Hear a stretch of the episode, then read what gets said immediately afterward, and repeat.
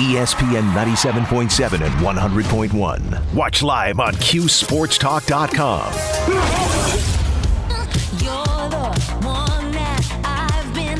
Welcome back to Orange Nation Artist of the Day, Lady Gaga, Steve. I don't know why. All right, it's one o'clock on a Thursday, which means it's time to bring on the Hall of Famer brought to you every week by Oswego County Mutual. Jim Boeheim joining us here on the show. And, you know, Coach, we talk all the time about uh, there being a fine line between winning and losing uh, in this conference. Uh, what, in your mind, did that game come down to on Tuesday? Big win over NC State. Why were you guys able to, to secure that victory, uh, you know, opposed to some of those other ones that they got away at the end? Well, first of all, the other ones were we were behind in a couple of them, so you don't always. You, you, it's hard to win those games. uh, Miami's undefeated at home. We lost by three. That's probably better than anybody else has done. So you're going to lose some of these close games. You're not going to win them all. We've won them by one at Notre Dame, another close game here. We've won three or four close games, but you're not going to win them all. Uh, you know we made good plays at the end of the North Carolina game. We made good plays at the end of the Virginia game, but they just made a better play. Um, North Carolina State made good plays at the end of our game. Uh, we made a couple better plays. Jesse getting on the floor to get you to that pass was a huge play. Um, drawing the charge, the guy, you know, elbowed him. Uh, perfect, good call. Um, and then we made six free throws in a row uh, you recall, I think it was the North Carolina game. We missed eight free throws. Mm-hmm. No, not North Carolina. It must have been, it was the Virginia game. Right. I think right. we missed eight free throws. If we had made three or four of the eight, we would have won the game. So it just comes down to little plays like that. Um, they made some good plays, like a good team would, and we made a, just a couple more at the end. But uh, those games uh, can go either way. Uh, they're they're very difficult to win when you're playing high level teams. When you're just playing pretty good teams or not good teams. If you're in a one point game late, it's one play. Basically, it's just like make one play or you lose the game. And uh, you know we're trying to get better. Uh, we are getting better, uh, but you know we still you know, a lot of young players out there, even though they're into the end of the year, they're still freshmen. So, you know, they're going to have some struggles sometimes. But again, at the end of the last four games, Judah Mintz has made great plays, and not just good plays, but great plays.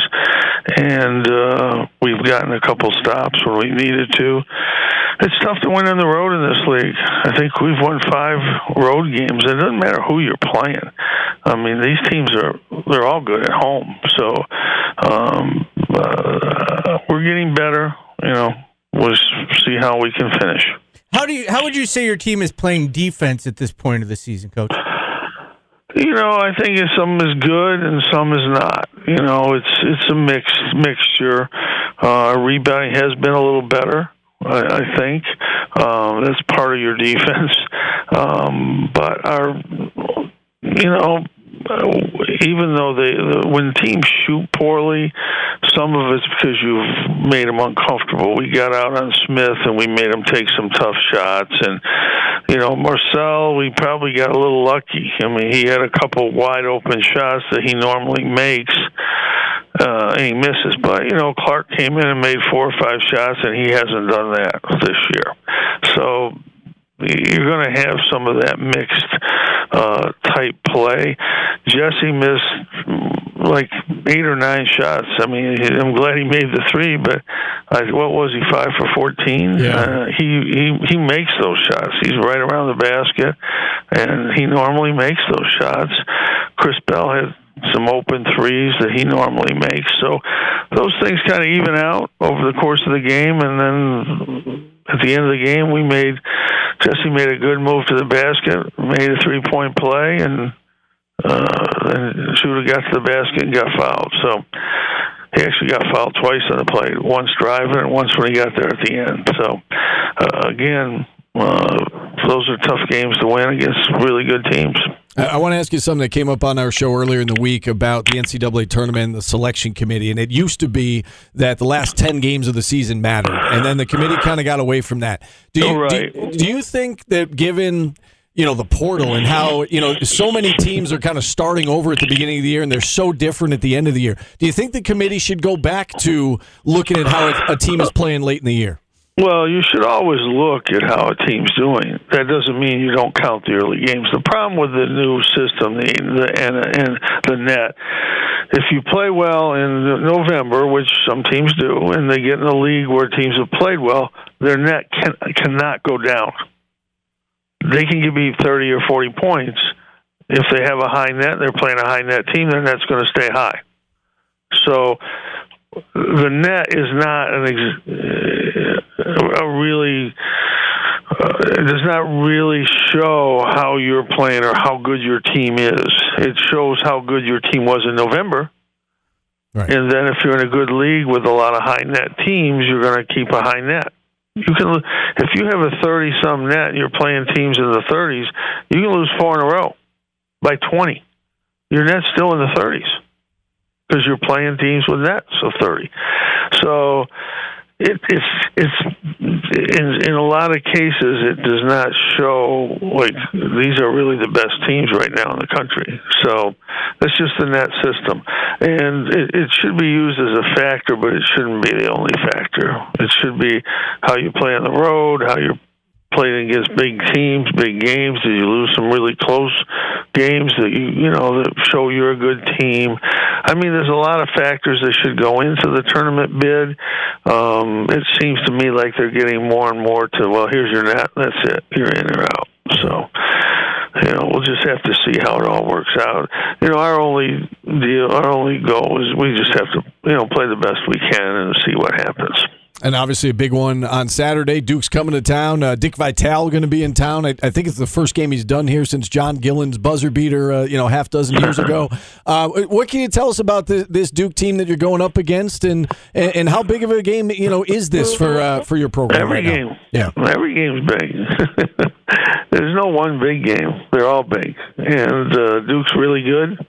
Um, when they play well, they can beat anybody in the country. You know, they've had a couple bad games, but when they play well, they should have beaten Virginia. Virginia, and that's a tough thing to do.